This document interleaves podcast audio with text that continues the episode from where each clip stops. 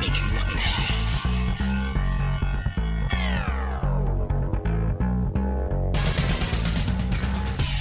and welcome to Keanu Club, with a cool breeze over the mountains. This is episode 8, Flying, aka Dream to Believe. I'm Mike Manzi. And I'm Joey Lewandowski, and with us we have a real life gymnast here to answer all of our questions, Jordan Poland Clark. Hello, Jordan. Hey, you guys.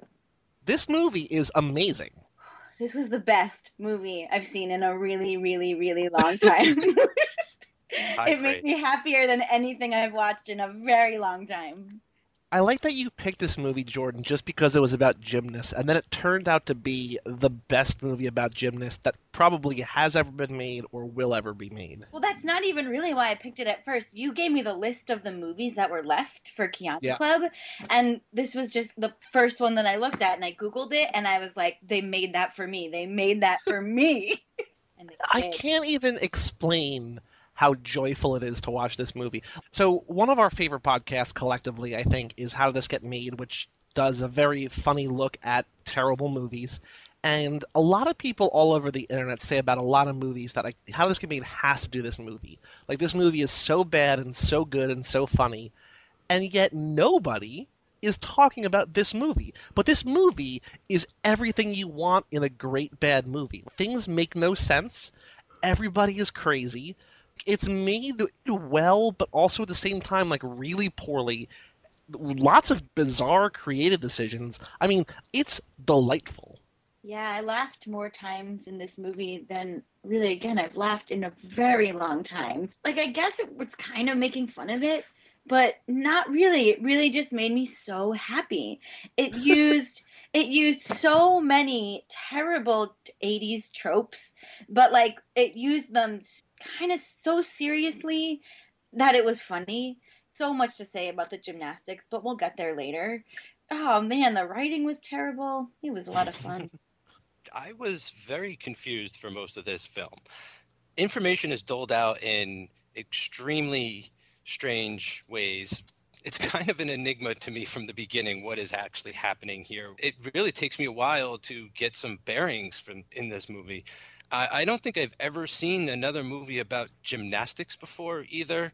This almost gave me a sense of young blood, but the girl side of young blood in a way. In- instead of hockey, we're in gymnastics, and I never realized just how incredibly competitive and and stressful it can be for people. This movie got very heavy and very intense, entertainingly so. I feel like it's also like a movie, um, one of the movies that How This Made did cover, which is perfect, just about workouts and like gyms and exercise and aerobics in the 80s. Because there's just, there's so many shots of people working out. I don't know why, I guess they're appealing to boyfriends in the audience, but there's like tight close ups on butts and crotches. And it's so weird. And like everything's prolonged. Everything goes on way too long for no real reason. I mean, they're, they're not really trying to fill time. I don't know, but it's amazing and I love it. Like I genuinely love it. Like I love it in a bad way, but I also genuinely just love this movie. Here's I have a lot of things to say about their wardrobe and their bras and their boob and the butt shots. The conclusion that I came to really by the end is that there are so many boob and butt shots, and some of them are just gratuitous shots of the actors.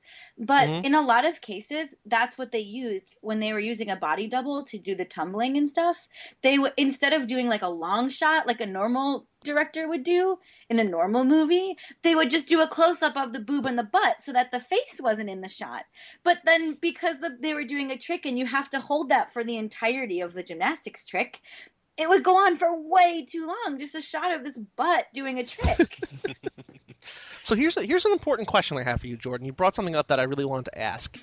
I feel like, and maybe you can correct me. I feel like the main actress Olivia d'Abo, who will return as a voice in the Animatrix, believe it or not, I feel like she in this movie is actually on the uneven bars, but is not doing the floor routine. Do you agree with that or no? Absolutely not. They did a lot of close ups on her feet of her running, which is a weird thing to do in a movie in general. But when you're making a movie about athletes and your lead actress, who is supposed to be a spectacular gymnast, runs like a duck, probably don't she do that. cannot run. Yeah, she cannot run. I couldn't I know with her it. knee is supposed to hurt her, but people just don't run like that. Is she on the uneven bars, or is that not her either? No, that's not her. It couldn't have been. She does No. not look like an athlete. She has no muscles. They're doing all that weight training. She has no muscles. And they had a really strange focus on the uneven bars. A lot of what I'm going to say, like maybe it was different because it was the 80s and I wasn't, I was very young then. So I don't know what the gymnastics culture was like then. But the thing that people like in gymnastics is floor. They like the tumbling. And this movie was obsessed with uneven bars, which was really strange Mhm. the other thing that they did was in the 70s and probably into the 80s there was a different kind of uneven bars than they use now and without making any comment on it they go back and forth between using the old kind and the new kind which is like you guys no one would ever notice that but like it's totally different the main girl does the old school uneven bars and everybody else does the other ones So what you're saying is that they did not have like a gymnastics consultant on set. they just weren't very worried about it and i think that happens probably a lot of times in sports movies I, I at first thought that the actress was a gymnast until I realized what I recognized her from, which is mostly I knew her as Kevin Arnold's older sister on The Wonder Years. She's Fred Savage's older sister, Karen, on that show. Oh. And then it kind of started to sink in. She's just an actress. And then I started watching the routines a bit closer. And if you notice, the warehouse routine when she's practicing is just pitch black. So you can never tell that it's her. She'll sort of just jump up into shots at the end when she makes a landing. She'll she'll pop into frame. And like Jordan said, there's a lot of very strange close up and just awkward angles of the actual routines going on so that it's hard to really tell who's doing what during those those shots and same same with the floor routine i just, just i think it's just her running and jumping then they cut to the stand in and then they cut back to her when she just has to do a landing I mean, I could tell that it wasn't her doing the floor routine or doing any of the tumbling or whatever, but I really thought it could have been her on the bars. The one that like there's that girl in the pink sweater. I think that's probably Leah, Leia, Leah. The movie doesn't even try to edit it in a way that makes it look like her. When they are outside in my favorite scene in the movie, when they just have like basically a rumble, but it's just gymnastics outside wherever they are. I don't even know where they are. And the whole town is there. They show the girl in the pink sweater, Leah, running, and then they cut away, and then they just have her like, standing there, like not even landing. It's not even close, but it doesn't matter because it's wonderful because everybody's just there. Keanu's got his. I mean, we're gonna we're gonna get all to this later, but like Keanu's with his new girlfriend apparently, and he's like watching this all happen. Very racist, stereotypical black guys show up, and they're just watching. The coach shows up and is watching. The whole team is there. Like everybody's there, and it's the best scene, and I love it so much. That was a spring floor. I have a lot to say about that and about the warehouse scene. There are so many hidden springs and trampolines in this. Well, what's kind of strange about this, I noticed in the credits, is that it's a Golden Harvest production, and they're a Chinese production company. Jackie Chan did a lot of films under this production company. It's this weird hybrid of not kung fu, but gymnastics. It's sort of in the same wheelhouse. I think that's just why it's so packed with stunts and flipping and tumbling and twirling. It's like what they make. They also were partially responsible for the very first Ninja Turtle film, and the kung fu and action sequences in that are great as well. But I have a feeling that it's just nothing really matters why it's happening. It's just have it happen. Make them doing routines at the drive-in, in the park, wherever they are. Just have them tumbling in a carpet factory if you need them to, just wherever. Jordan also pointed out that the people who made this movie had made a lot of horror movies. Like the guy who directed this movie is most known, I think, for directing Prom Night. And so it's this weird hybrid of like I guess kung fu background and horror background coming together to sort of make like a teenage angsty sports movie. Like it's like this weird combination of everything. I, I don't I don't really know how to describe the finished product other than just perfection. Jordan, I have a question for you What's that? there's so much gymnastics in this movie of people in street clothes, and it seems so improbable and just so defying the laws of man and nature. I'm sure that you can tumble or do back back handsprings or whatever, like in a skirt or a sweater, but like there's a lot of it, like too much of it going on, right? Yeah, again, I wasn't around in the 80s. I didn't do high school gymnastics in the 80s, but there were far too many like jumpsuits and no sports bras. No bras at all most of the time actually. That's just not it's not a thing. Nobody does that. It was so sexualized by not putting bras on them or by like giving them these cleavage bras. Eh, oh, I was so upset about it. Okay, I want to start at the beginning because I don't want to miss a thing about this movie. And I think before we even start talking about the movie, we need to talk about the movie menu on the DVD because this is my new favorite menu. Sorry Fight Club Blu ray that opens up as, I don't even remember, like Never Been Kissed or something, and then it goes into Fight Club. All right, nice try. But this is a menu that begins by saying, Welcome to this digital versatile disc and then basically proceeds to be a tutorial on how to use a DVD. Welcome to this interactive digital versatile disc. On this disc, you may select the feature film, the movie review, the scene selection menu, a trivia game quiz, or some biographical notes on the film, its stars and makers. At any time, you can return to this menu by selecting Title on your controller. Using the navigation button on your controller, you may advance the highlighted selection to the option of your choice. Press your Enter button when you have made a selection. Thank you, and we hope you enjoy our feature presentation. I just love that so much. Like it doesn't make I don't like uh, I guess like, was this the first DVD ever pressed? I don't understand why anybody would ever feel the need to like talk out like a 45 second monologue about how to use a DVD no DVD menu has ever made me happy before, and this like I knew we were off to a good start when this DVD like I can't I oh I just love it. It sets the mood right up top for what's about to transpire after you hit play. That is for sure. I was just so confused and then immediately started laughing my head off because you're right. Is this the first DVD people are ever going to buy. I don't know if anyone aside from the three of us are really going to buy this DVD. Buy this DVD, people listening, by the way. Everyone should own this. But you're right. It's so presumptuous of the creators, but yeah, it, it sounds like it's genuinely trying to be instructional. Very confusing, very funny right off the bat, and just sets the mood for what's about to happen.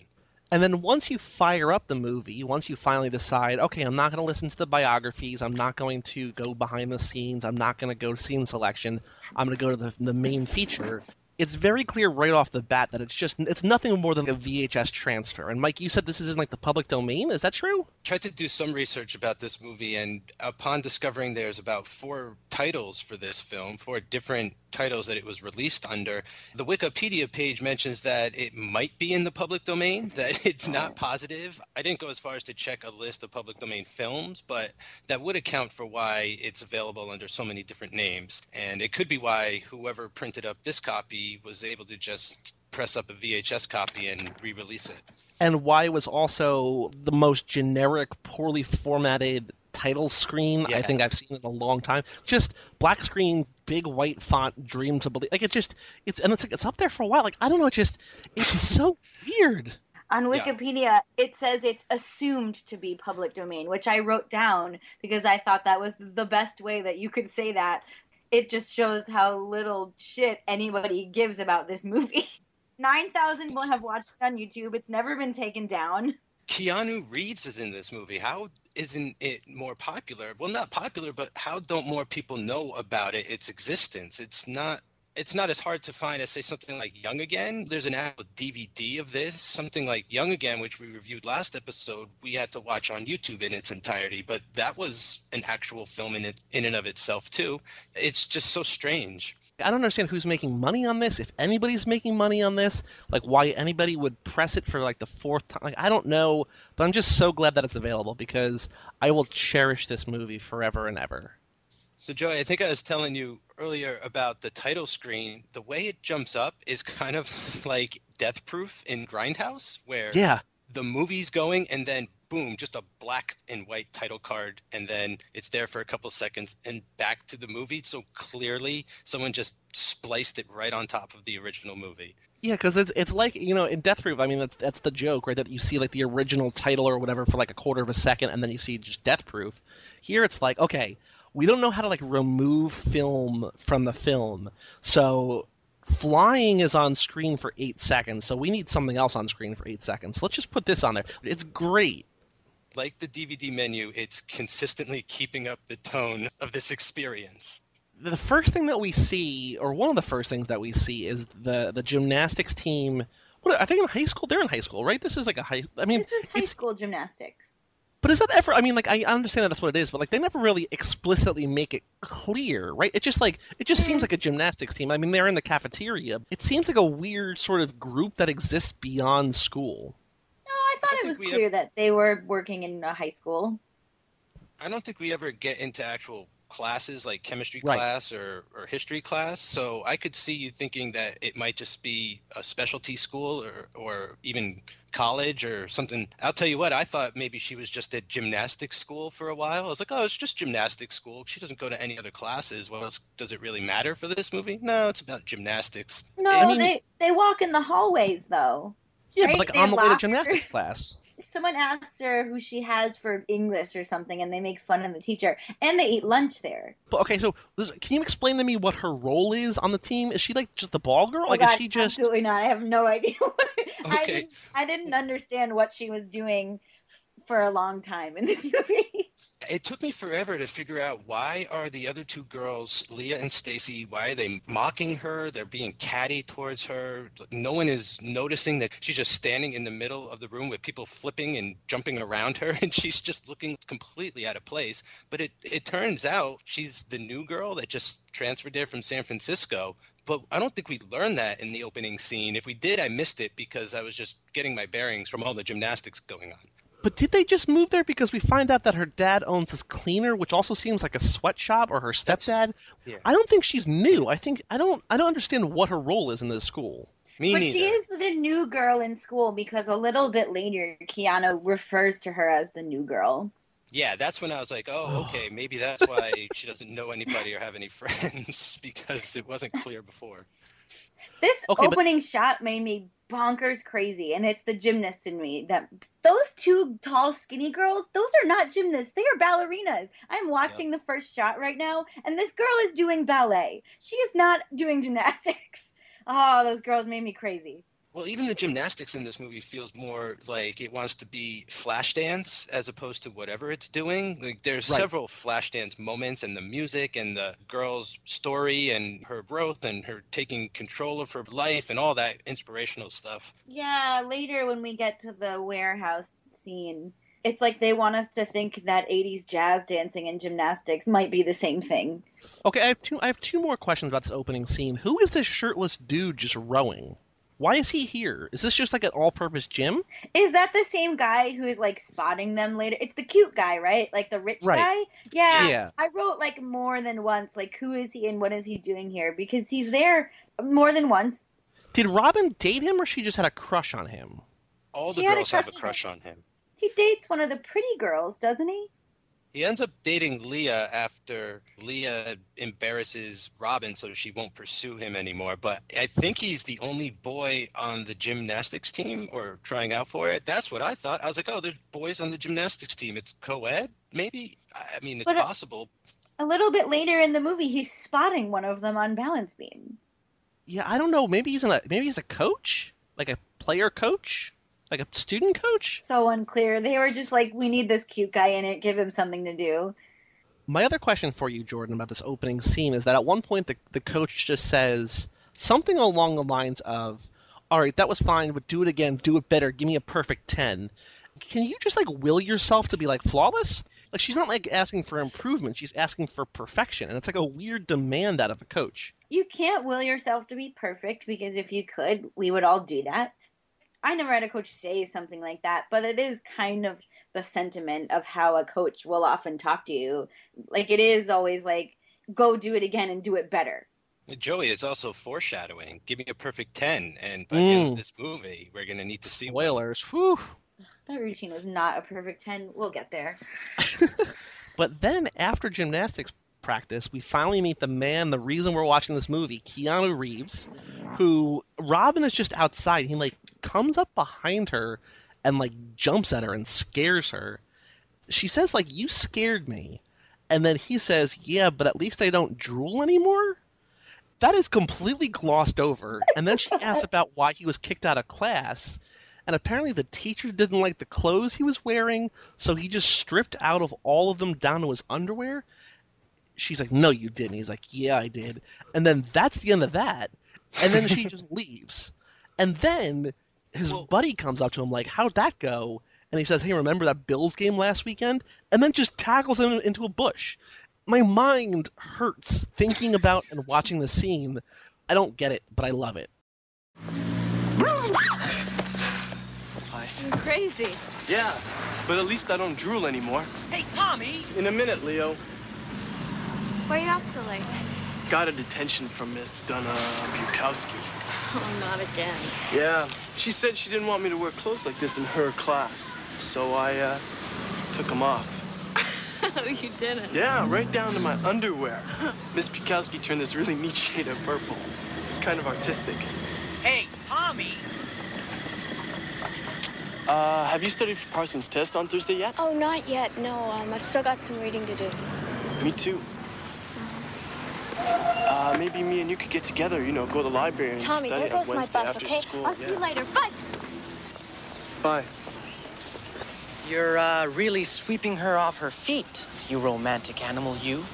Leo, you remember that Bills game last weekend? Hmm? We're gonna reenact it. Hot one, hot two, hot three. I forgot about that scene. Looking back on it, it seems like they were trying to set him up to be kind of like a fun weirdo, and they just did a bad job for the rest of the movie. He's set up here as the love interest is what's going on. He has eyes for her, but she can't see him yet. You know, uh, she's still the new girl, and so he approaches her to kind of I don't know whether doesn't he say we should have a study date? I thought that was pretty funny. That that's that's kind of a good line. Let's just study together, and then we'll go steady.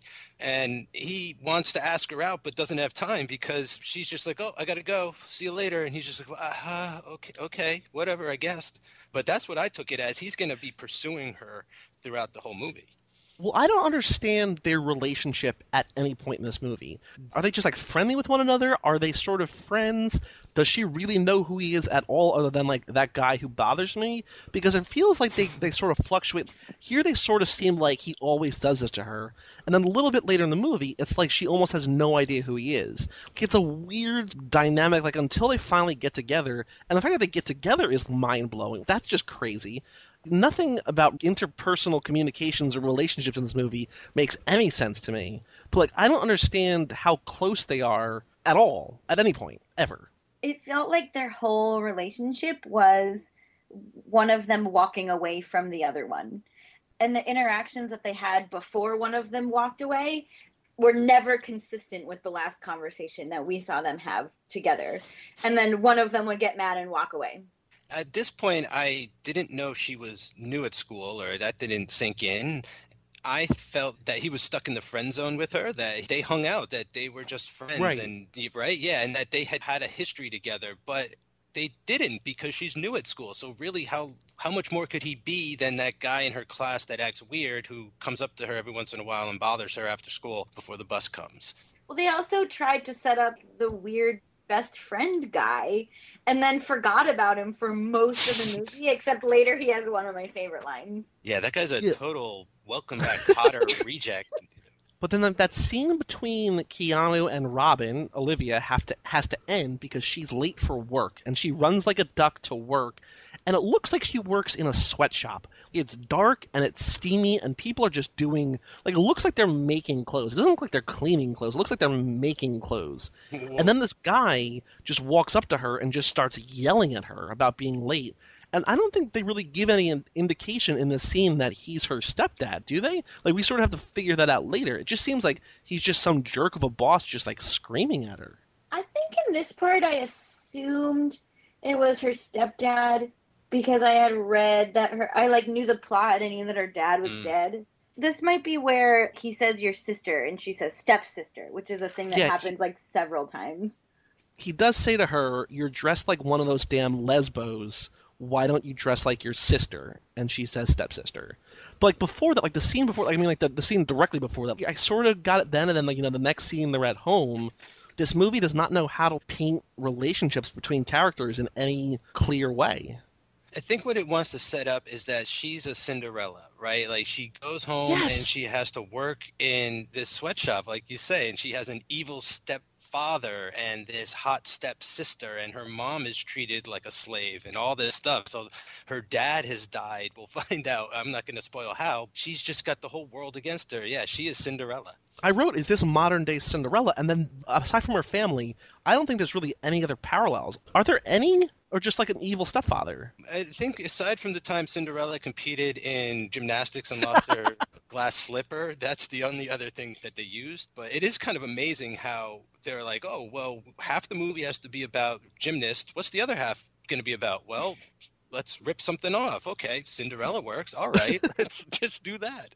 And also, I guess modern day Cinderella would ride a motorcycle. I don't understand why. Like, she takes the bus at points, she walks at points, and then also she just has a motorcycle apparently, and just rides around town to get to her late night gymnastics gigs in abandoned warehouses. Can we go back to before she rides the motorcycle when they're Okay. at home? The stepsister's talking to the dad and she's painting her nails. And he's like, Who you going out with tonight? And she's like, I don't know yet. And he's like, Where's that guy? And she's like, I don't know. He sells fish now. but not not like eating fish like goldfish. Like he's selling pet goldfish. like who wrote that? Who was like, This is what the line that we're putting in our movie? But then we see that guy later, right? Because there's a guy holding a bag with a goldfish. He like slaps the bag. And It's of amazing. them's It's so- dead. It's like something you'd win at a carnival, and then later Keanu does his carnival barker thing and mentions that he worked at one for the summer. So something's going on with this writer where he's just putting his life experience into this movie. All right, we can go back to the Yeah. motorcycle now. 'cause that So she's on the motorcycle and she's like all bundled up. Like she looks like she looks like she like rode out of the wasteland in Mad Max. I don't understand. yes. She put- yes. She puts lace on her face. She puts Yeah. on lace and then goggles. She's bundled from head to toe in black like leather and lace. She looks like a cross between Batgirl and Spider Man. It's just awesome looking, you know? And She she's riding good. around, and we find out that's her dead dad's motorcycle. But she hides it in the garbage in the alley behind her house like Batgirl. It's crazy.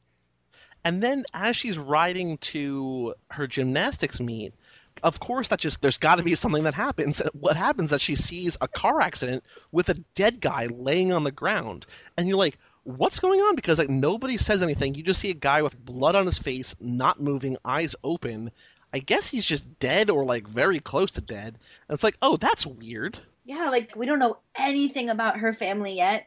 We know now a little bit about how her dad died, but we didn't know that at the beginning of the movie. And there's just this dying guy in the street that she stops to look at, and he's all bloody and gross. It's crazy because I don't even know where she's going. Her stepdad's like, You better not come back making all that racket. But I don't know if she's leaving really early in the morning and that's why it's dark, or if she's leaving late at night and that's why it's dark. I'm just very confused. She appears to be sneaking out of the house, and yet he doesn't really, he kind of catches her, but doesn't, he lets her go. I don't know where she's going. I don't know why she's going out. She doesn't end up at the high school, that's for sure. No, I don't know where she goes. She goes like underground to a place that apparently is needed to be guarded by a security guard who just spends his night smoking cigarettes in the dark and wearing sunglasses. Nothing about this scene makes sense, but it's one of the best scenes in the movie. Oh, but right before that, when she's riding her motorcycle, for the whole mm-hmm. beginning of the movie and then later at the end, it does that thing that 80s movies does where the songs kind of narrate the movie. Yes. And it made me really, really wish that this would have just been a musical. oh, that would have been great. I mean, it's one step away. There's so much music and so many montages going on, so you get to hear almost the entire song play out over what's happening. I think she drove to a carpet factory to do her routine. Is that right? It looks like carpets are rolled up, and I was like, maybe that's Yeah. kind of in case she's falling, because she ends up falling a couple times, and I guess eh, I may as well fall on carpet. But the reason she knows the security guard, she takes the bus after school, just has this conversation with the bus driver. They're best friends apparently, and and she kind of mentions, oh yeah, Fred or someone, or it said that you're coming along fine, and you're like, hmm, that's weird. Who's Fred? How does she know this black bus driver? What's going on here?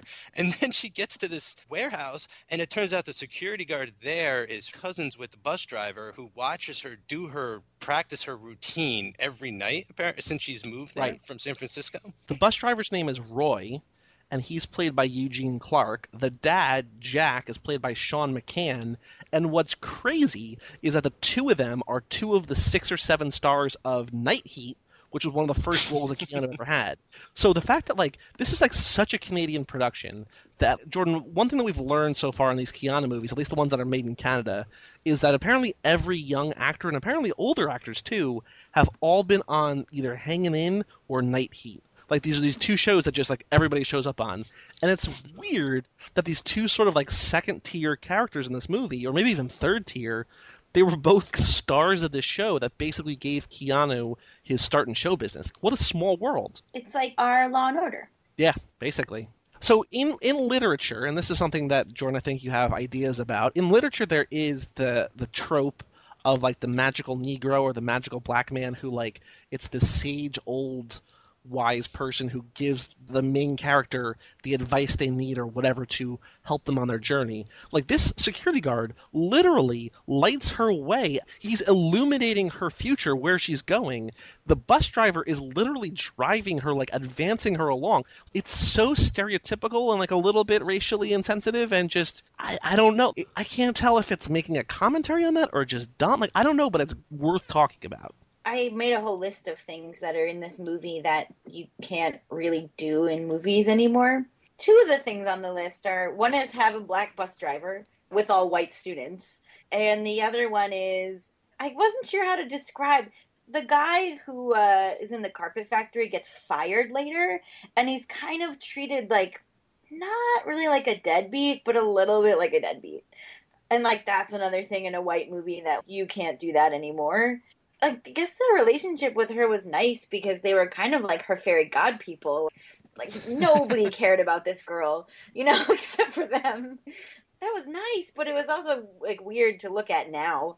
It was also uncomfortable because the security guard seems sort of like a fairy god person, but also seems like he's kind of a little bit in love with her. The way this scene started, and it didn't go this way the whole time, but the way this scene was lit, he was real creepy, and we didn't know who he was. He was totally in the blackness, and then all the lights were off, and they are zooming in on her boobs and her butt, like real creepy. I thought it was kind of rapey at first. I didn't know they knew each other.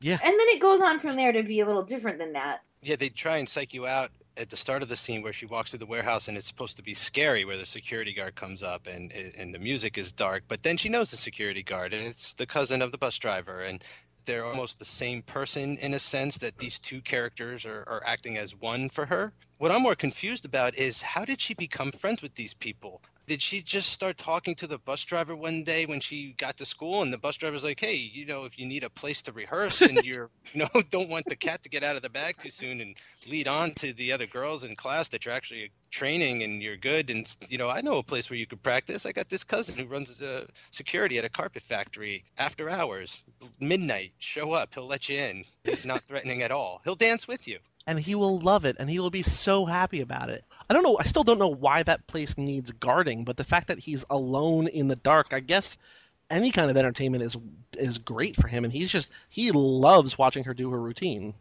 Okay, also she's not doing a gymnastics routine. She's doing like 80s jazz dancing and flying, mm-hmm. like literal flying. She will come from behind a stack of carpets, and there's either a trampoline behind there or she's on a line that's pulling her, and she will literally fly over a stack of carpets without even jumping. So maybe it's interpretive dream sequence in some kind of way that she's not actually there. That this is her dreaming of flying at the time. Oh, I like maybe that. Not. The only valuable information I got from this scene is that her knee still bothers her because she tumbles and falls a couple times, and then. But yeah, but that really never sells- comes back in any meaningful way. I know this doesn't mean anything to anyone else, but she does this bonkers crazy tumbling. She flies through the air and she lands on her feet for minutes. And then she does nothing and she's like, oh, my knee. No, that's not how knee injuries work. This knee injury is from the car accident in which she was in with her father that took his life. So maybe it's some kind of psychological pain going on that she hasn't been able to move past yet, the symbolic injury that's still messing with her head, and she needs to, to soldier on and push through that. It's the kind of thing that is going to show up in her final routine and set her back, but somehow she's going to fight through it. But no, like the final routine is just like flawless, right? Pretty much. I mean, the last one especially is flawless. It doesn't show up in any meaningful way. Well, that's the thing. She keeps saying, like, I'm not training. I haven't been training. I'm not in shape. But then we see her, and, like, she clearly is training and is in shape. Yeah, she makes one friend, the rich girl that takes her to her house and has her own private gym, so she can work there now instead of having to go to the carpet factory at 2 a.m.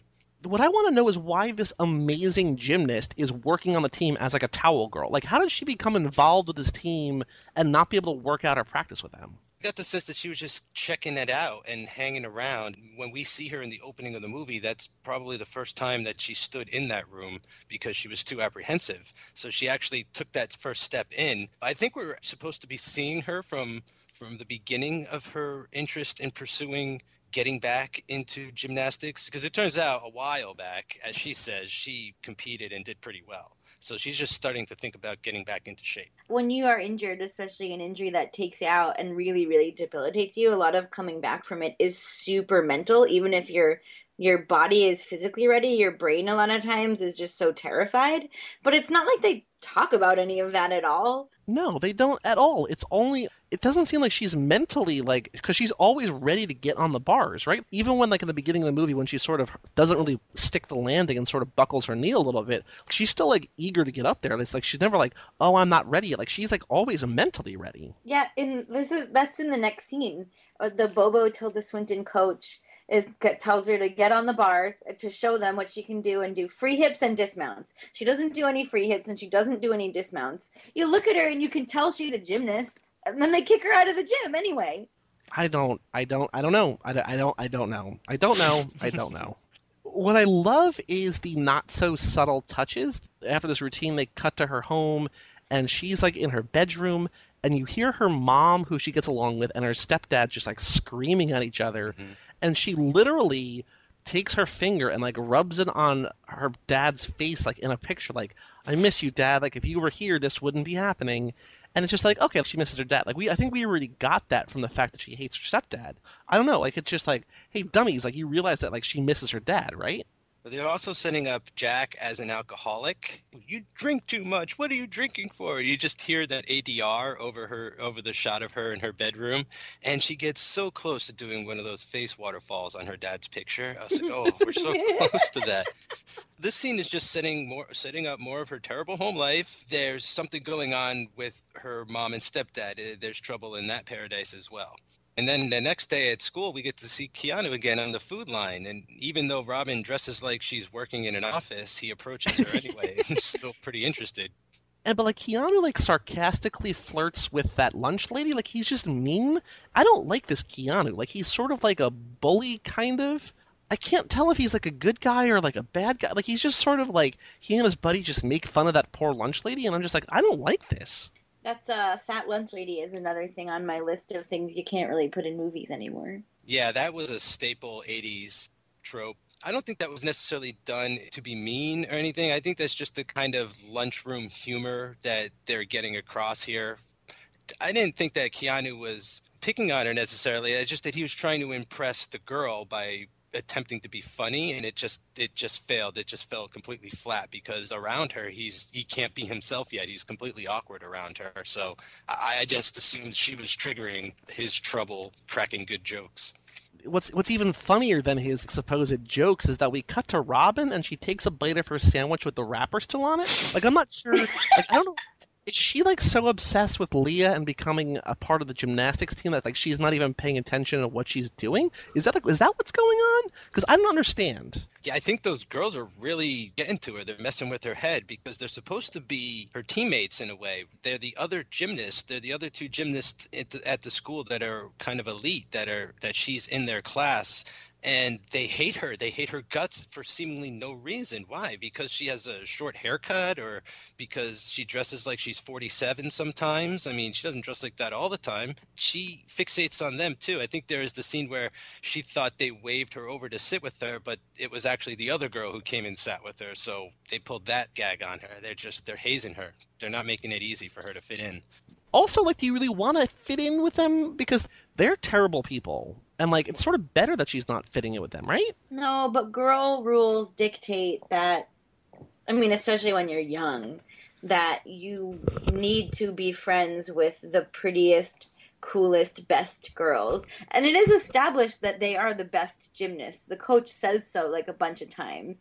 So like when you're a girl and you're young, even if you don't want to be friends with those girls, you feel like you're supposed to be and like there's something wrong with you if you don't fit in with them and then when they torture you it's the worst Yeah, it feels like some some form of hazing, but it's also strange because it feels like gymnastics is like the basketball of this school, where like they're popular because they're gymnasts and that's the top sport. You know, like that's the way it feels like it's going down, and that's confusing me.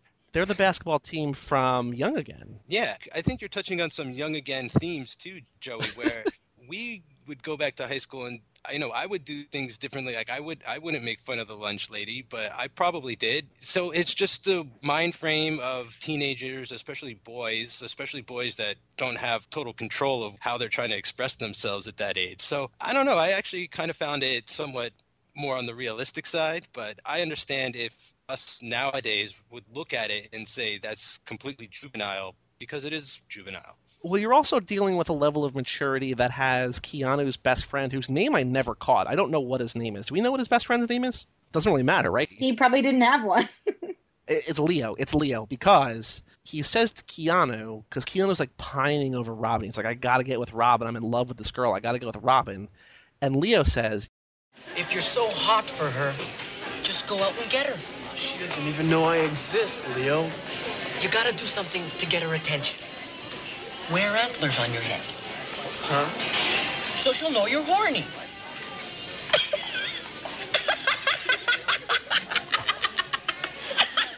You're a diseased person, Leo.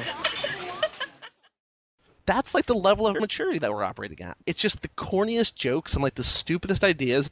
I don't know whether to blame that on like high school juvenile or just the screenwriter. I don't know what it is, but that's such a crazy line. Like wear antlers on your head so she knows you're horny? Like what? i laughed so hard when he said that i laughed so hard but i think it's a combination of the things that you just said i think it's this kind of like 80s humor that Mike was kind of talking about before, and also like high school boys, and also like weird bad writing. It's all of it. It's a perfect storm, is what you call it. I guess it's just it's just 80s high school, right? That's what the the era was. Yeah, and I think they're just trying to show that again, even at school, she's having a hard time. Everywhere she looks, everywhere she goes, it's a bad day, pretty much for this girl. So there's the tryouts and street clothes. Like she's she's just hanging around the gym, and I guess she's just like waiting for her big break. And her mulleted gym teacher or gymnastics coach is like, "All right, like let's see what you got." And she gets up there in jeans and a sweater and does the uneven bars. And then this is when she doesn't stick the landing and her knee hurts, and everybody just laughs at her. And she has to go home and like her mother consoles her. And she just like has no time for it. She's like, "You just don't understand. I don't have a future. Like I, it's hopeless." They literally laugh at her injury, and she has to run out of the gym. It's this coach. What kind of coach does that? And then the mom sister, "You'll compete again someday." This girl's like 18 years old. I think it's over if you're not going to compete again. The tryouts in street clothes is insane. Insane. She should say, go get changed, come back in five minutes, warm up, and then well let's try out. But no, she just in her business suit, she just jumps right into it and goes and flip flop, you know, sweat it up and doesn't make the team. Keanu even tries to ask her out after that, and, and she just is like, I want to be alone. And then she goes home, and mom tries to console her, get back in shape. She's like, The kids think I'm weird. The kids think I'm weird. And then her mom says something like about the night of the accident. We get the revelation of what went down. Uh, her, her and her dad were in a car accident, and her father died, and she survived. And this is supposed to be an inspiring moment from the mother to the daughter. The mother's quote is probably the best line of dialogue in the entire movie.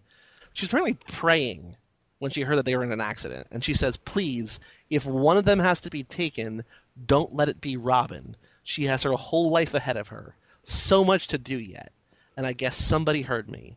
Please don't let that prayer go to waste."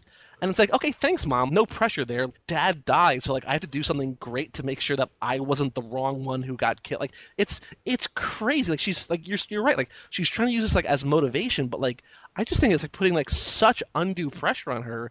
Okay, like dad's dead now. Like make his death worth something.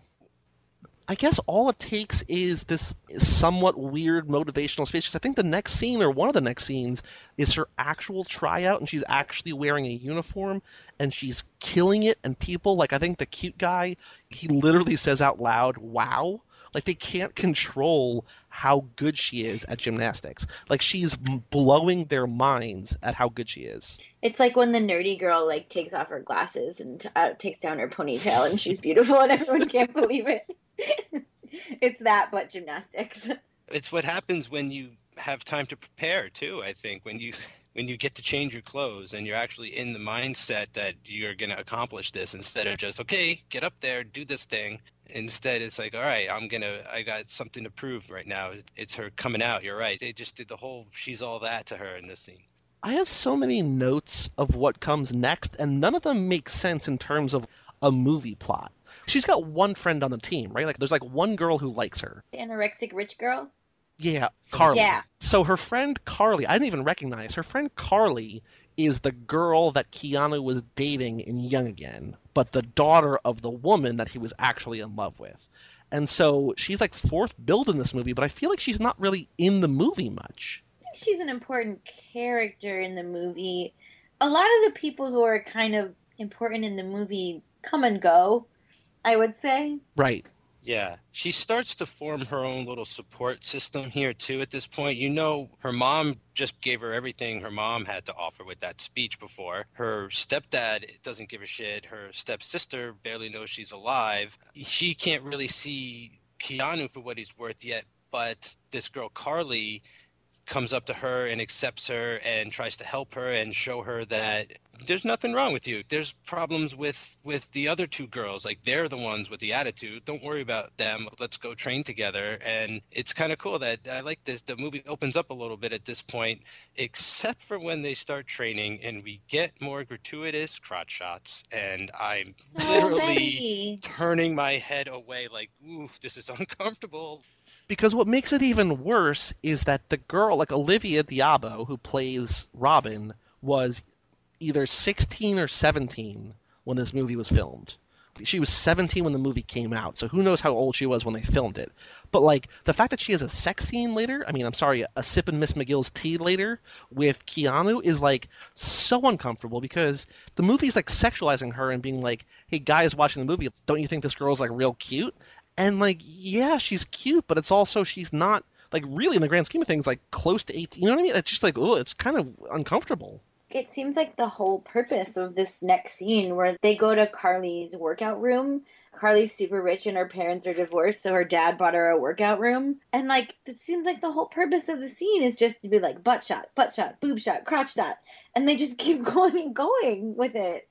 This scene and later on with the sex scene got me thinking just about how gratuitous and widespread this sort of teenage sex was in 80s films you know when you think about it there's a there's a lot of teenage or underage characters maybe the actors weren't underage playing the parts but if you go and think back teen sexuality and all of that losing your virginity Right. and, and that's that's kind of a, a big part of of 80s films except here it just feels wedged in, like forced in and inserted unnecessarily.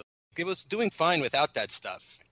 And like you think about to an early Cage movie like Fast Times, where you have Phoebe Cates and Jennifer Jason Leigh playing like 14 and 15 year old girls who have sex, but they're both 18 at the time and they both get naked in the movie. And like, I guess it's supposed to make you feel uncomfortable a little bit, but it also like works so much better. You know what I mean? Like, it, it feels organic to the story. Here, just, oh, like we need boobs, so like we're gonna have this teen couple get sort of like explore each other's bodies and then but we can't show her boobs so like let's just show like a centerfold's boobs over her boobs Oh my like god, that was one of my favorite things ever.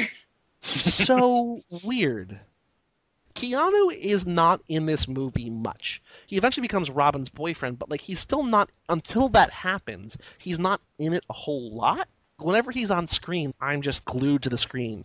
And this point, I don't know. Do we ever find out what that note was? I might have missed it. Like, what was that note that she got in her locker? Did we ever find out what that was? It was an oh, invitation yeah. to the party. Oh, right, fake right, right, right, invitation to right. Yeah, she that's her big embarrassing prank that the that the evil girls pull on her. Okay. They're both at their locker, and he's trying to like. not pay attention to her in the hopes that she's going to notice him then. And so just like Cage puts on his sunglasses inside, acting like a real cool guy, but like he's not he's so not paying attention to her that she doesn't even notice him and she just runs out. And then he has a terrific line and he says, "Look out girls, it's open season on Tommy Warnecki." All the other girls are going to want him apparently. But like that's true because then he like somehow out of nowhere just gets a girlfriend his anger was so it was so over the top and sometimes uncalled for. Like a little bit earlier, she kind of says like, "No, I don't want to go out with you," and he gets so angry. And then, but he doesn't give up because he's doing this again now. And then again, he gets so he gets like like spiteful, like he's got to get her back because she doesn't want to go out. it's just ugh, it was a little bit. I didn't like it. he is very persistent, right? He is pursuing her a lot. Uh, he's like every scene he's in, it's trying to get a date with her. That's just his purpose in this movie is to be her boyfriend at some point, somehow, some way. I don't know if they're playing it for fun. I don't know if he's supposed to be the comic relief whenever he shows up, but he just keeps getting ignored. I actually thought it was kind of good when we see him next. He's with another girl and it actually starts working in a weird way, but I'm not sure if he's being serious that he's interested in these other girls or if he's doing it to get her attention at that point. It almost seems like it's like three strikes and you're out, and Keanu's on to the next one. and so while he's off trying to do whatever he's trying to do, like I sort of wish we could follow him a little bit more, but I understand it's not his movie. She goes to get clothes for this party because she thinks it's like sort of like a fashion. Par- I don't know what she thinks it is, but they go to the store that I don't understand what it is. Like it's just like a store that almost looks like a Salvation Army, but there's just like it says Salvation exactly Army. Yeah. Okay, I, I, missed that sign because, but there are just like mounds of clothes that like they can sort of like surf down. There's so many clothes in this place. This in this scene, there were two more things that you can't do in movies anymore, and the first one was outside the Salvation Army. There was just like drunk bums, implying that that's where maybe in the '80s that's where drunk bums hung out, but you don't see that anymore. And then the other thing was she puts on feathers inside and then makes American Indian noises. Yeah. You definitely Yeah, can't do that- that. The the bums I sort of gave the movie because it was a Salvation Army and it's a thrift shop and the bums may may go there to actually get clothes at some point or some their donations or something. But right when they were inside playing Cowboys and Indians, I cringed again and I was like, wow, this is why the movie is awful but also amazing. It's wonderful though. Like it's it's like a relic from another era. Like this was all like acceptable. You know what I mean? Like this is like mm-hmm. like this wasn't that like this is 30 years ago, which I guess is sort of a long time, but also at the same time not a long time. Oh, I, there's just been such radical social change recently in the last 10 years, five years. I mean, it just multiplies at the speed of light. What is deemed acceptable and unacceptable, it just fluctuates too fast. So I do not think that 20, 30 years is a very long time when we're talking about these kinds of things. Like this stuff goes out of fashion pretty quickly. And you know what else goes out of fashion is showing up to like a formal party in like whatever she's wearing with whatever's on her face. And someone's like, "My God, that's is that, that's Leah, right?" Yeah, she literally went to the place and it's like she closed her eyes, tumbled through all the clothes, and just got dressed blindfolded and showed up at the party. It's like, give me the homeless Coachella look. It's so weird. I thought she looked good. I guess I I didn't like the thing on her face, and I still don't understand. Like it's like she took a marker and put dots all over her face, which I didn't get. Yeah. But I liked the way she looked. I thought that it was probably like it seemed like it was just too cool for these people at this party. They just didn't get it because she's like underground and cool. It did say to dress funky or be as funky as you can, and and I took it as she was drawing the veil over her face instead of wearing it to be funky. So she had some crazy makeup going on. What really drives me nuts is the two girls' idea of a prank is inviting her to a party that she wasn't invited to and telling her to dress inappropriately. And she shows up and they're like, oh, we got you. Oh, look at her. Can you believe this woman? It's just not all that embarrassing. Like even the son of the man hosting the party, who is shirtless guy at the gym all the time, comes over and tries to be like, "No, it's okay, it's okay." Is he Leah's brother? No, because I think Leah wants him. She might Oh, be. yeah, I maybe guess- the other girl's brother, Leah's best friend. Maybe. But I feel like going back to what you were just saying earlier about like embarrassing. Like I feel like going to to Jordan's view of sort of high school girl drama. Like this is exactly like this is like mortifying, right, Jordan? Like this is like oh yeah, you know, absolutely. even though it's not in front of all your friends, like it's in front of the people who like hate you and like they're gonna tell stories about you. You won't believe what Robin did on Saturday night. And even though this isn't at school, like this is the worst form of punishment. Yeah, and like for Robin, like who's someone who having a hard time fitting in and knowing her place in the world. All this does is reaffirm to her that like nobody likes her and she doesn't fit in every anywhere. Yeah, I suppose. But I just felt like the girls would have come up with something much more devilish, much meaner, something much more permanent because they really set this up as it's going to be something very threatening. They're threatening her like we're going to do something to her she's never ever going to get over. Like she's never going to live it down. And then they just do this. I mean, it almost feels like the cow tipping situation in Young Again, where Keanu is going to be hazed by his new high school buddy, so they drive him out to the pasture, tell him to tip a cow, and they just drive away. So he has to walk eight miles home, and it's just like you guys could just go farther. I think I, I that's just I was expecting something more. I don't know. I feel like that's the difference though between like guys and girls Mhm. of the era, right? Like the guys just do something stupid. They just like abandon, like be like, that's just like what we do. Like we just drove you out, made you walk three miles. Like all right, like whatever. Like now we're friends again. This is just, it's like emotional torture. I would be mortified and scarred for the rest of my life if somebody did this to me. That's the whole point. So I guess like she like rebounds, and I don't know if this is the same night. This, this- movie does not do a very good job with time. Either the same night or the next night, they're all out at that drive-in place. Robin's like hanging upside down on something, like trying to get Keanu's attention. And like I don't understand like why she wants him now. Now that I guess now because she can't have him because he has a girl. Is that the whole point? That's what I thought too, but it was annoying that it just worked so instantly. Like she didn't care about him at all before. I mean, it is that is kind of how it works a lot of times, isn't it? In real life, but I didn't really buy it. Like how much she was trying to show off for him all of a sudden. So I think part of it might be that that she sees Keanu with other women, and now that he doesn't want her anymore, she does want him. It's just something that it's kind of a natural thing that might occur. But then the other thing I'm thinking now is she just got the hell embarrassed out of at that party thing, so she's probably all vulnerable and looking for some support or someone to accept her. And maybe in the back of her head, she's like, "Oh yeah, Keanu was always coming around and bothering me. Like, he was actually kind of cool and like trying to trying to cheer me up all the time instead of make me feel bad." And the other thing is though, it's not easy to get him back. Like she has to hang upside down and make monkey Right. noises and act like a chimp and use her skills as a gymnast to win him back. But I feel like it doesn't even work because he just sort of like looks at her and just like, oh my god, like look how embarrassing she is. She's yelling out, "Tommy, Tommy, check me out, check me out!" and, and he's with another girl. She has no social etiquette whatsoever. And then, like, to make matters worse or to add insult to injury, she, like, hops down and Leah is there and she says, You're a joke. Everybody on the team knows it. We can flip circles around you anytime, anywhere. And then enter gymnastics showdown out in public on the springboard in their street clothes. My favorite scene in maybe any movie ever. Look, isn't it cute? Let's throw out some peanuts. Who was your last trainer, Robin? Some with a whip and a chair, maybe? Back off, Leia. You're a joke. Everyone on the team knows it. We can flip circles around you anytime, anywhere. You're a nothing. You're crazy. Oh. Prove it. Yeah, this was so much fun. And this is actually the first time that we see Leah and other girl even do gymnastics. All anyone's talked about until now is how good they are. But they since they didn't care about anything, like they didn't train hard, so we've never seen them do anything and now we finally get to. They just tear it up here at the drive-through. Anywhere is our gym. Let's just rock it here, right here on the on the concrete or on the rug. No problem. There's there's just enough room for us. It'll be perfect. And like as I was saying earlier, like it doesn't matter where they are because everybody's there, right? The whole town shows up. This is like a rumble. Like this is like you know the greasers and the Socs. Like this is you know the most popular kids in the school basically going against each other. And Robin flips over a car. She literally does a backflip over the hood of a car, and it's amazing.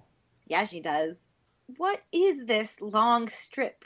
It just happens to be this super long strip that they can run really far and then tumble on, but like what is it actually?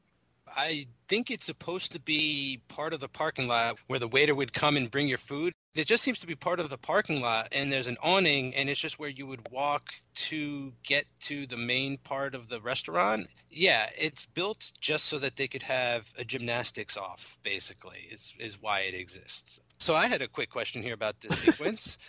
Okay, so when when they're doing their flips and the heat is really on and everyone's there and the coach shows up and, and they're all cheering. When she flips over the car, is that because she almost got hit by the car? Like she was doing her routine and it was ending and the car came and, and it was just a reaction that she flips over? I don't over it? know. Kind of I like a didn't- Karate I think- Kid move? I think that car was there. No, I didn't think that at the time, but now I kind of do. I think it was the coach's car, and that's why she's so mad at them.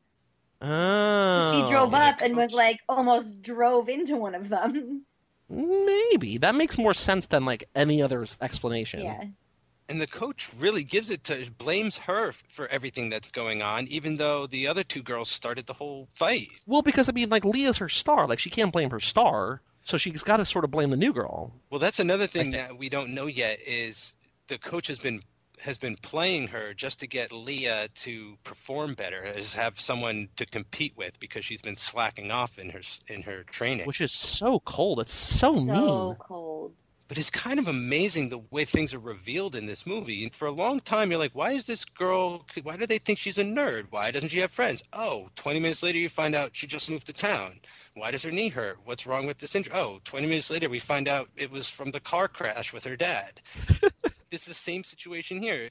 Why is the coach really railing on her when it seems like she wants her to succeed? Oh, it's because she's just using her to get Leah, her, t- her real star, to perform better. But we don't find that out for like another 20 minutes. This is a spoiler for later, but she also tells her that right after her mom dies.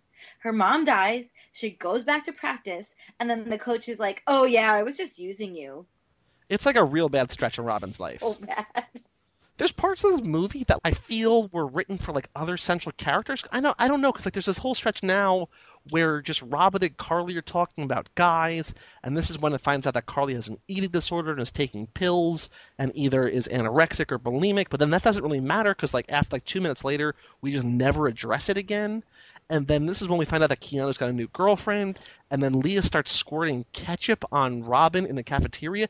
These scenes are happening back to back to back, and they all feel sort of like kind of connected, but also kind of from three very different movies, and it's just strange. I mm, I think they all kind of serve to push forward the romance. There's a scene where Robin is talking to her sister in the cleaning shop after hours, and they're talking about boys. And her sister does another thing that you can't do in movies anymore, which is one that she smokes inside, but she also puts out the cigarette on the floor of her dad's shop. and then after that, there's that. Oh, she gives a really good speech after that. Who is she telling? Who does she give the gymnastics speech to? Is it to her sister? Where she's like saying why she does gymnastics? For me, when I'm out there tumbling across those mats, I change. It's like a whole other kind of world. Someplace better. When that happens, it's like nothing can touch me. I guess that's how birds must feel when they're flying. As somebody who did gymnastics for many, many, many years, and now, uh, like I do circus, I've chosen to continue to pursue something like bonkers crazy as a career path. That really is why we do it. And maybe not everybody, but that is really why I do it. Because I can't fly, but for a second I can, and that's magic Right. every time it happens. But what I love about this scene is that her sister, for like a moment, is the female Birdy. Like she's like Matthew Modine, and now that makes Olivia d'Abo Cage kind of like it. Just it's weird, but it's kind of wonderful. I think we needed this scene because it shows that her stepsister isn't a mean stepsister when it really Right. gets down to it, you know, and they have a nice little connection here. It pays off a little later towards the end too. But it just goes to show that there's some solidarity, even when times are dark and grim. Like she's able to find some kind of connection here. That's what I take from that scene. The previous scene where we find out Carly has uh, eating disorder, that's a tough scene because then she's lost her support. Right? She doesn't have that girl training beside her to help her out. So yeah, she just keeps kind of getting kicked in the stomach one scene after another. And then at lunch, when she's on line, didn't they get their revenge by inviting her to that party? Like they're still doing things like squirting ketchup on her hand. It's just like they're still picking on her. Maybe the ketchup reminds her of her car accident and like her dad's mm-hmm. blood. I just thought of that now, but maybe that's the thing. I'll take it. They were just being mean, and they're gonna keep being mean to her until they win. Like they didn't win because she's still on the team. She's still trying to be good. You know, they just didn't win yet. So why would they stop? That scene also serves the purpose of Keanu milk pantses them in a minute. Which is the best. It's the best. But Keanu Keanu, even with his new girlfriend, I guess still maybe has a thing for Robin. And so he sees Leah squirt the ketchup on Robin's hand, and then as Leah goes to sit down, he just puts her milk carton under her seat or under where she's going to sit, and she sits on this milk. And then Robin smiles, but then like Keanu like looks up to see like what her reaction is, and then she's just gone. It's like this moment of triumph for like everybody for the movie because Leah gets punked, and Keanu did a cool thing, and Robin sees her enemy, and then just Robin's just gone, not around to hang around to see what the after effects are.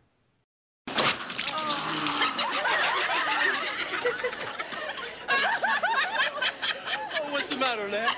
I thought cats liked milk. Is the next scene Sounds- where they pick who's on the team? Because they put that girl Tammy on the team, and we have never seen Tammy do anything. and it was like they were just like, "Oh shit, we need an Asian person in this movie." They have this team selection, but then like the movie sort of reverts to kind of rom com, and now she and Keanu were like on a date. Did I miss a scene where they got together, or are they just like all of a sudden together? I think between what went down at the burger joint at the Shake Shack and then what what happened here with the milk at lunchtime, they've sort of been giving each other signals that they like each other.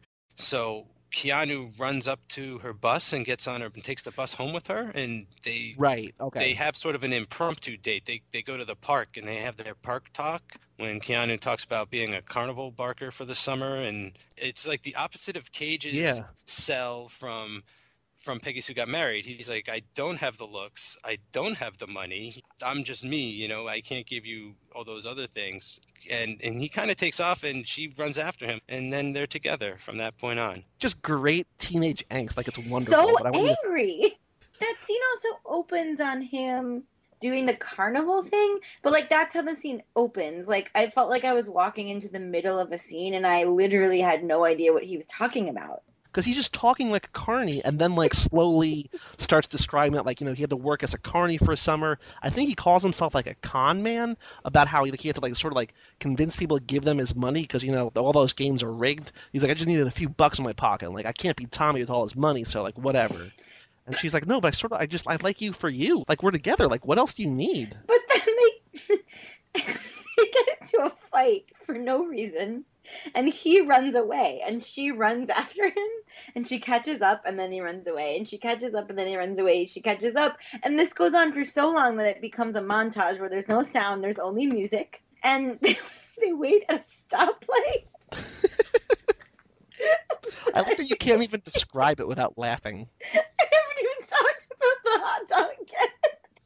This is so hard. This is kind of like the first date to end all first dates although i'm not even sure it's necessarily the same date. Like this might be like a montage of a few different dates. I'm not even sure. They're at the beach and then they go get the hot dog which is jordan's favorite scene in this movie and she's not to be able to get through it without laughing. It's an amazing scene when they go get a hot dog and he's holding it and they put on ketchup and more ketchup and more ketchup and more ketchup and more ketchup. And then he loads it up with the relish and the relish and the relish and he just stacks this hot dog comically. It's it's comical. No human being in their right mind would eat what he created and she cannot believe what she's seeing. He's not just holding the hot dog. It's a close up of the hot All you see is the hot dog. and he puts on It's a it's a stunt man holding the oh hot dog. For a long time. then, For like- like a long time. every once in a while, not very strategically placed or well placed, there's a close up reaction shot of her face to this hot dog. and like she is horrified, and he just keeps adding things. I love how much you love the scene. Like I like the scene, but you love this scene. Oh my god, it broke my brain. When I was watching it, this happened, but worse. I had to turn off the movie for like five minutes, and I was crying and I couldn't stop. And then I tried to write notes about it, and it took me four tries to write notes because I would just break into hysterics again. it's, the way he sp- he spreads relish on it for like ten seconds, like way too long. And then he goes to the onion, like he's just it's condiment on top of condiment on top of condiment. And the filmmaker, the cinematographer, whoever has this idea, it's a tight one shot of this hot dog for way too long. like my brain blew up because I don't understand why that's a thing. I don't understand why we care about her reaction to it. Like it never matters again. I think we need to move on from the hot dog. I don't know how much more we can talk about the hot dog. I could talk about the hot dog for like two more hours. But then I guess like now that she's with Keanu Mhm. and now that she's on the team, she's got like this newfound sense of self and she starts standing up for herself. So she says to her mom, I don't know what this quote's in reference to. She says, I'm going all the way with this one, mama. Is she talking about Keanu or is she talking about the team? No, she's talking about gymnastics. Yeah, she's talking about gymnastics, but I can see where she's like, I, I met this cute boy. I'm gonna go all the way with him. so you you do it, you honey. You be all the best you can with him. Maybe she's like secretly telling her about Keanu, but she the mother thinks it's about gymnastics. I mean, who really knows? I can't tell what's been going on with the mom and the stepdad between scenes. Like he's clearly been drinking a lot, but has he been beating her? I don't know because, as Jordan said earlier, she dies. But do we know how she died? She just it- dies. No, like they kind of hinted the whole movie that like she was sick or weak or something because Robin keeps telling her not to work.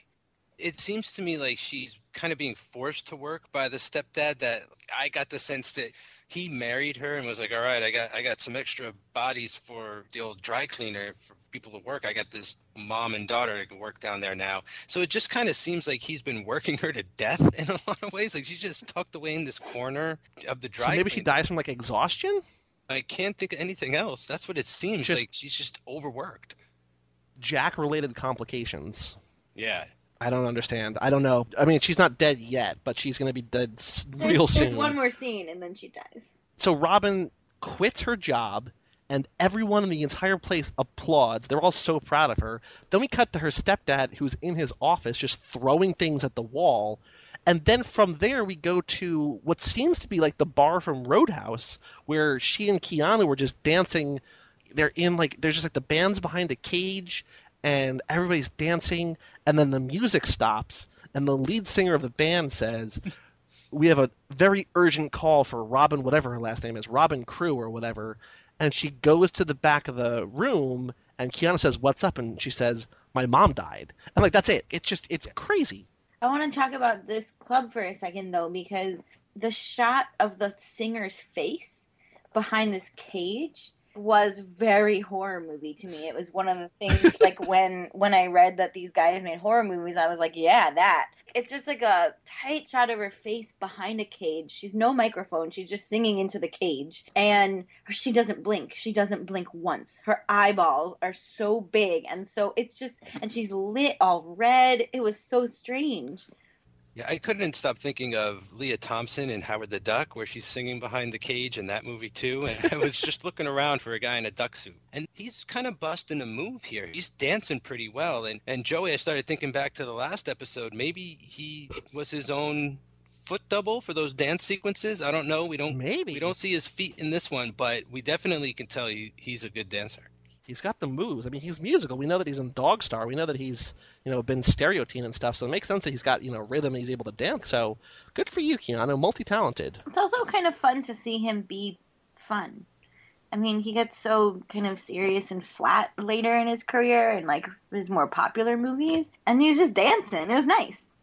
And then everything gets cut short when Robin's mom dies, and then Robin's like lost, like she doesn't know what to do. That her dad's been gone. You know, as we talked about earlier, like the loss of her dad, because her dad was like the one who pushed her, like who always tried to make her better at gymnastics. And like now that she, now that he was gone, she was sort of lost. Now that her mom's gone, all that's left is the wicked stepfather, really, and she like doesn't know what to do. But then her sister's like, oh, before she died, she left you a gift, and it turns out to be like the leotard that she was eyeing at the beginning of the movie it's just like a weird hey your mom's gone but you know here's this thing that you wanted so it's like a part of her with you now I thought that was her mom's gymnastic outfit. Was it she- I, I don't think it was now, but I, I got like an Apollo Creed moment where it's like, these are mine, wear them and make me proud. that makes as much sense as her mom going out and buying her a uniform and then not giving it to her And why would the sister have it? It's not like the mom was close with the sister. The only thing that makes sense is that her mom knew she was going to die and that it was going to be before this gym meet. So she went out and bought this for her daughter to open the day after her funeral. But what makes even less sense is that we then see Jack, now that his wife just died, I think genuinely being kind to her because like, you know, she she quit the job. She's basically said like, you know, I've had enough of you. I'm going to go out on my own. I don't know where I'm going, but I'm going out on my own. And he says something to her like, no matter what happens, you can always come back. And she's like so mean to him. Like I understand that he's like treated her poorly for a while, but like he's genuinely trying to be nice, I think. And like she's not giving him at all the time of day. And I guess in the grand scheme of things, it makes sense. But in this particular moment, I feel like it's not true to what's going on. I didn't get this at the time, but thinking back about it now, I think this is the difference between when he's drunk and when he's sober. And I think he's probably Mm. drunk more than he's sober. And so this is like a rare moment of him being genuinely nice. And maybe he's like that when he's sober, but like she doesn't care because usually he's drunk and he's mean and he hits her and all that stuff. Yeah, I think we're seeing him in a moment of clarity, but she knows that it's just a moment, that this isn't the real him. And he says, You never called me dad. And she said, You never acted like a dad or played the role. You never so- gave me any reason to or whatever. I Yeah. never- yeah. So I'm out of here, man. And yeah, I don't blame her. She sees through him, but you're right. He, he is trying in this moment. It's just not who he really is.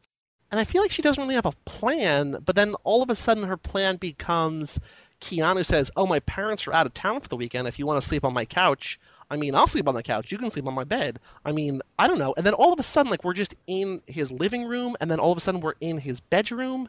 I didn't even know at this point definitively that they were together. And now all of a sudden, they're sipping Miss McGill's tea together, and like they're having like this romantic getaway.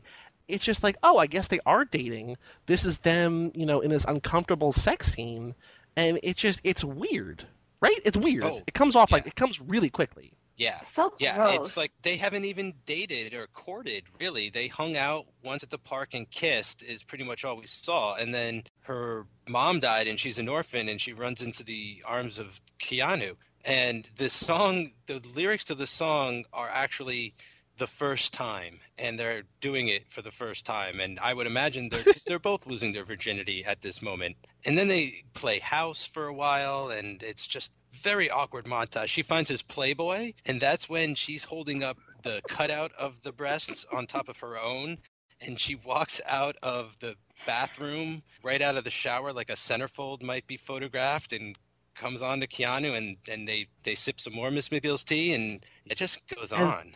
And then they do laundry together like what did you two do to that those sheets like i don't like like i understand like what happens but like don't show that scene that's just it's weird right that's weird to be doing laundry and like showing them doing laundry together three of my favorite things happened during this part of the movie.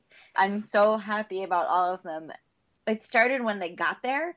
They um Right. she like insisted that she'd be able to see his room, which was like disgustingly messy, which was like weird and like weirdly genuine for like a teenage boy, you know? And then when they're gonna have sex, they're undressing each other at the same time like a mirror, which I Right. love.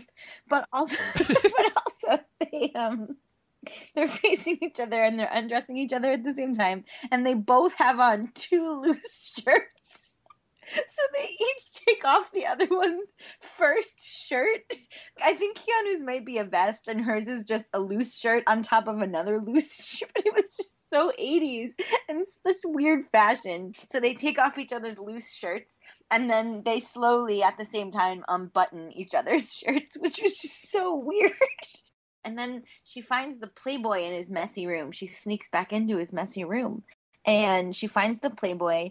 Like I watched her hold it up in front of a mirror in front of her own naked boobs, which you never see. You don't see her boobs because she's 16. Yeah, and I was like, oh my god, she's comparing her like how genuine she's comparing herself to this Playboy model and feeling bad and blah blah blah. And I was like getting into it in my own brain, and then I was like, wait, they just can't show her boobs, and they wanted to show boobs, so they literally had her hold another pair of boobs on top of her own boobs to show boobs, which is so insane it's crazy. Like we were saying, like it's like, oh, it's in the 80s and this is sort of like a sex comedy type of scene.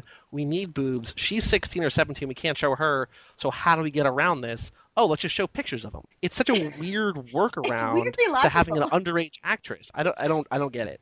There is some sort of crazy, bizarre logic as to what a great shortcut this kind of is to do just what you said with the producers are like we need to see breasts yeah just hold up fake ones in front of the real ones. That's perfect.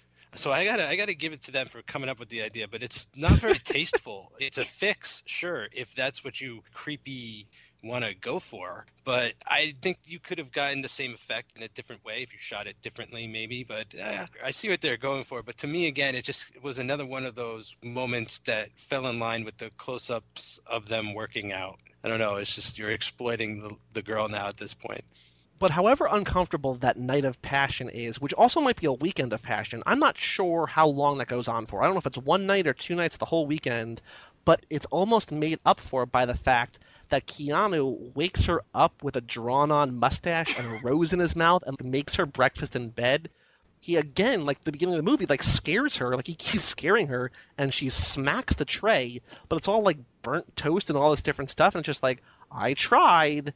It's kind of like adorable and sort of weird. It's like this sweet little moment that sort of almost makes up for the fact that the whole like previous scene where you're like, should I be turned on by this scene? Like it's like, okay, that's in the past now. Now we're back into like a regular movie mode also the second time in the movie that she knocks over a, a tray of food, which it's just weird that she keeps doing it.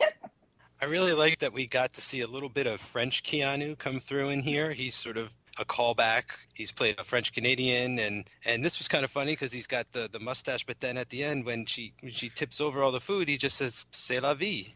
Her mom just died, and she leaves the house, and she has this great moment, and then she goes back to school, goes back to gym, and this is when her teacher's like, "Oh, I only have you on the team to motivate Leah because you know she wasn't challenged enough, and I needed somebody to challenge her. And like she always like wanted to do better than you. And just like, oh, after this like little bit of a high of a weekend after her mom dies, now it's just like, oh, uh, sorry, but you know you're you're still kind of worthless. Like I'm only using you. Yeah, this girl's life is pretty much the best day of her life, followed by the worst day of her life. The best day of her life, the worst day of her life, where I'm out dancing with my new boyfriend and my mom dies. I, I just lost my virginity and it was a wonderful weekend, and I'm kicked off the team.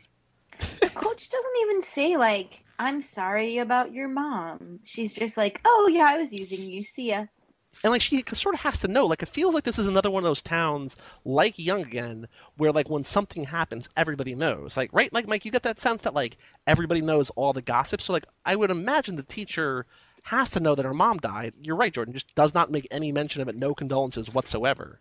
She's her coach. She should be involved with their students and and she should definitely know. I mean the whole school probably knows. So it's just when when someone's mom dies at school i think everybody finds out about that Jordan is definitely right. This teacher should be consoling her and not telling it to her in front of everybody else. Soften this blow somehow. Take her in the back room. I got something I need to tell you. Is there anything I could get you? No, there's none of that. Especially like at this point in like a person's life, now that both of her parents are dead, like a teacher or like a coach is supposed to be there for you and just none of it. But like also like in the, in this movie, like it almost kind of doesn't matter because she's like this is sort of when she's entered independent woman mode and like doesn't necessarily need anybody. It makes sense that she's so distant, but also like not really cool. Yeah, she believes in herself enough at this point because she's got the boyfriend She's got the best friend and she stood up for herself and she proclaims that she's a fighter. She doesn't care. She's going to show everybody at this point. She's got nothing else to lose. And I think that's pretty great as we launch into yet another training montage. But this time with Keanu in tow. He's there encouraging her, giving her massages. Gi- giving her back rubs, yeah. I mean, that's that's the best way to prep for a competition. Like, let Keanu sort of limber you up a little bit. This is the one Oh, where she's like, "I'm gonna get on the team," right? Yeah, the coach is like, "You're not even an alternate. Stacy's the alternate because she's flat out better than you." And she's like, "I hate Stacy. I'm gonna be on this team." And basically, doesn't she just say like, "I'm just gonna train and try out, and you're gonna have to accept me"? And the coach is like, "I guess you're right." Because I also don't understand what the timeline is. Like, how long does how long elapses between the time that she isn't on the team then she is on the team? Because like it's long enough that the next scene, Keanu and her say "I love you" to each other. So it's like sort of been a while, right? Or no? It's hard to tell in a training montage exactly how much time has or hasn't passed. She spends some time dancing with the bus driver for some reason. That was weird. They started to like swing dance, and she like wrapped her legs around him. And then they get to the competition and they see the great Rhonda Hamilton, who looks like she's 12. I literally I wrote know Rhonda Hamilton is like 12. I understand that gymnastics or gymnasts, excuse me, are usually younger, like Olympians, you know, but like this is like a high school competition. There's no way in the world that girl is 14. And I love that they call her the great Rhonda Hamilton.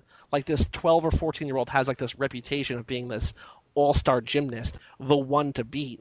But they just like they only refer to her by her full name. She's like this sort of superhero or supervillain, the great Rhonda Hamilton.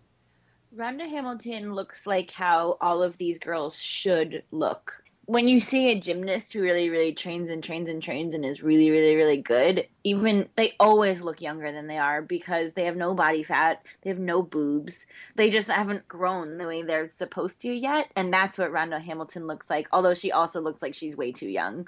But like my guess is that they just hmm. cast an actual gymnast to play Rhonda Hamilton because they didn't need an actress. So that's why she looks like that and everyone else looks kind of normal. I mean, why start now? Why cast Yeah. a gymnast at this point? What is the point of that? It makes no they sense. don't need her to act. It's not like she talks. How hard does Rhonda fall? Uh, maybe that's why they used a real gymnast because she was able to fake that fall so well because that felt real. That was like the realest thing in the entire movie right there. What's kind of great about this whole thing, and I think that sort of fits in like with why they cast Rhonda Hamilton now, it's like the movie does not care about this competition. The movie only cares that Robin is going to win. They don't care about showing you that she's going to win. They don't care about explaining why people get the scores that they get. The movie's just like, okay, this is the part of the movie where Robin has to not only defeat the great Rhonda Hamilton, but also defeat Leah, defeat her dad. The movie does not care about this competition. Like, do you get that sense? Like, I can't tell why they're good or bad.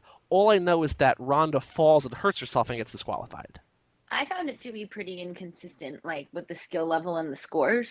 As a gymnast watching it, Uh, they cared a little bit because of the way they showed it, like where they would show Rhonda and then they would show Leah and then they would show Robin, like all in a row for three events, and they would show the scores so you could do the math to be like, oh, she she needs two more tenths, but they straight up didn't show vault at all. Like they just totally left out one event. Well, maybe their gymnast stunt doubles weren't good at They vault and they weren't. couldn't capture They it. weren't because earlier they were showing them on vault and they were terrible. They show it two times earlier and like it doesn't match anything else that they're doing at all. Your general audience isn't really going to know if it's right or wrong necessarily, as long as it's entertaining and it's cool. And some of it does kind of look cool. And what's great is that Roy and Red are here because, of course, they are because everybody's always everywhere. Like everybody in town was at that, you know, Rumble at the drive-in, and now everybody's here just because why not? Like everybody has to be here. My question though is, where does she go in the middle of competition? Does she run home to get her mom's uniform? Mm, Don't they just go outside and look at the statue of the wire walker? Well, because she's like, isn't she like sprinting I, somewhere? she did Yeah, run again fir- because I do remember being mad about it. At first, she goes outside with the bus driver and he tells her an inspirational story.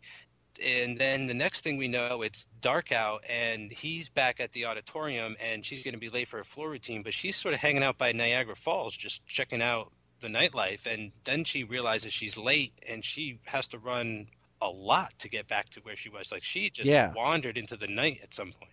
And she gets back, and that's when drunk Jack is there. He like slaps her and throws her stepsister across the hallway, and that's when Roy and Red show up and like sort of rough him up, right? And like they they bloody him up.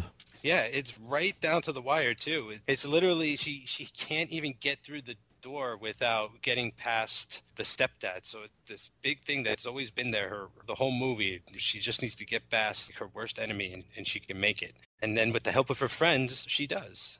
How close do you guys think they live to Niagara Falls?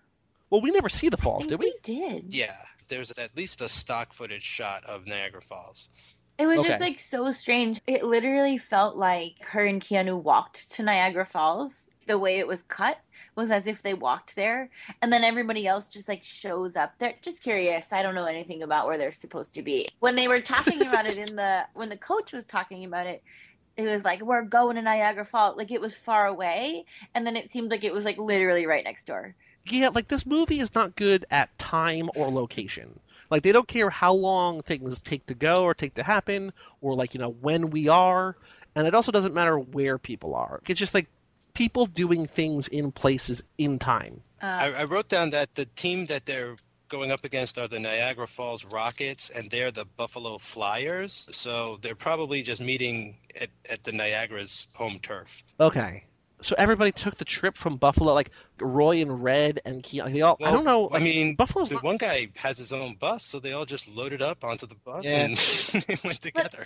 party bus. they also like they keep calling it regionals in gymnastics like regionals means like the whole region You- Not like when you compete in regionals say for vermont it's like vermont new hampshire massachusetts it's like everything in this region that's why it's a big deal and this meet was just like a couple of like local towns Yeah, it's weird. It's like real weird. i want to talk about her floor routine Which nets her a perfect ten, sure by does the way. although one of those passes doesn't deserve it. And she does one ah, made me crazy. Two of them did the same tumbling pass twice in their routine.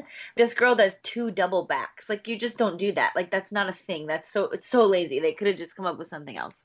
So this is like her glory moment her perfect 10 and like we were talking about earlier half of the routine is just a shot of her butt and her boobs because they cut out her face Yep. like during her glory moment it's just her butt it just sucks so bad that that's how they did it I mean, but there's really no else, no other way to do it because like that's how they set it up. That's the only way that they can, you know, instead of hiring a gymnast who could maybe pass as an actor, they hired an actor who can't do but gymnastics. no they they they do it better in other movies don't you just do like a super long shot so that like you can like see you, you could see the whole floor and the haircut but not the face Well, they do that, I guess, at Don't certain they? points in the movie. I think they had some wide shots, but you may not have been able to discern that it was the same character because of how awful the wig was and trying to hide the stunt double. Because I did notice there were a couple longer shots or wider shots of some of the routines throughout the movie, but it was clearly not the main actress.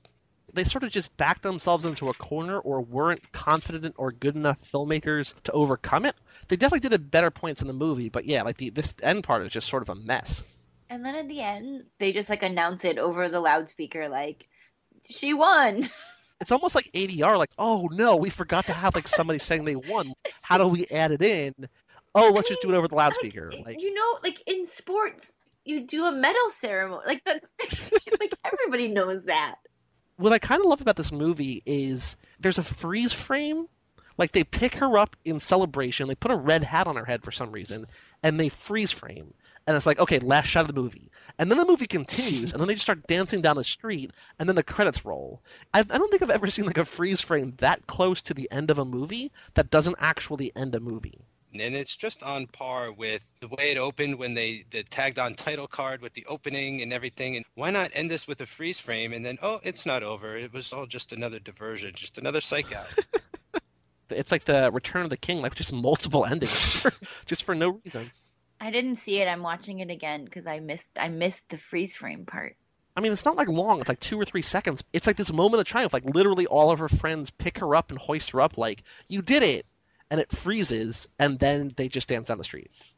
Oh, oh, they're picking her up. They put the red hat on her. Oh, freeze frame! Oh my god, it does freeze.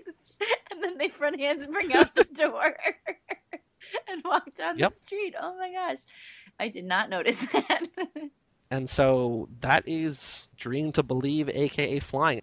I feel like these early Keanu movies are giving us more things to talk about than early Cage movies. I'm not sure if that's necessarily fair or not. These are like such weird, out there productions. This Keanu stuff is all new by far so far. You know, there's just I've not seen any of this stuff, and the movies themselves are relics of the '80s, just TV movie style storytelling, and it's just incredible. Yeah, I haven't watched any of the other ones with you guys, and the earliest Cage movie I did was Wild at Heart.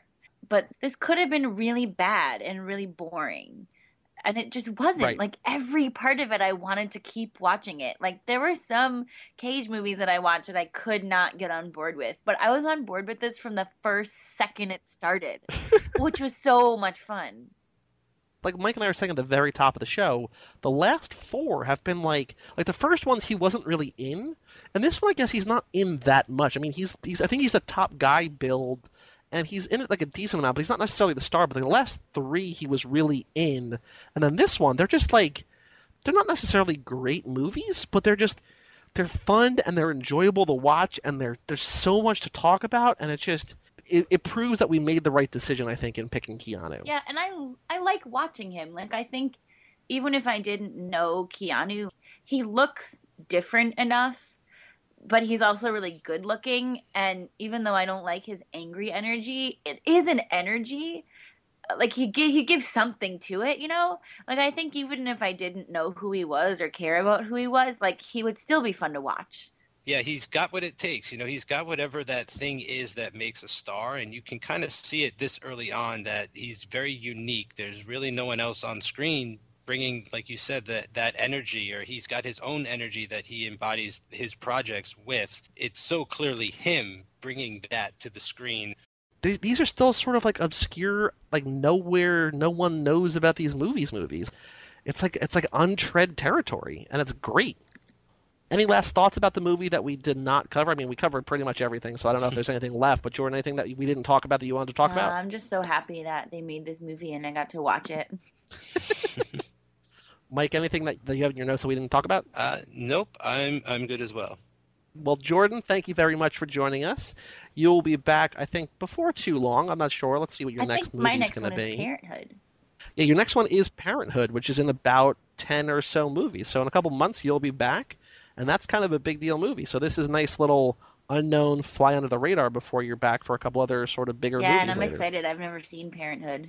Neither have I. So a lot of this is brand new ground for I think all of us.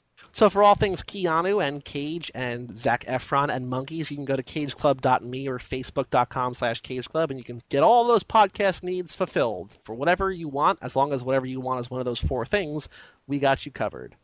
I'm Joey Lewandowski. And I'm Mike Manzi. And that was Jordan Poland Clark, and we'll see you next time on Keanu Club.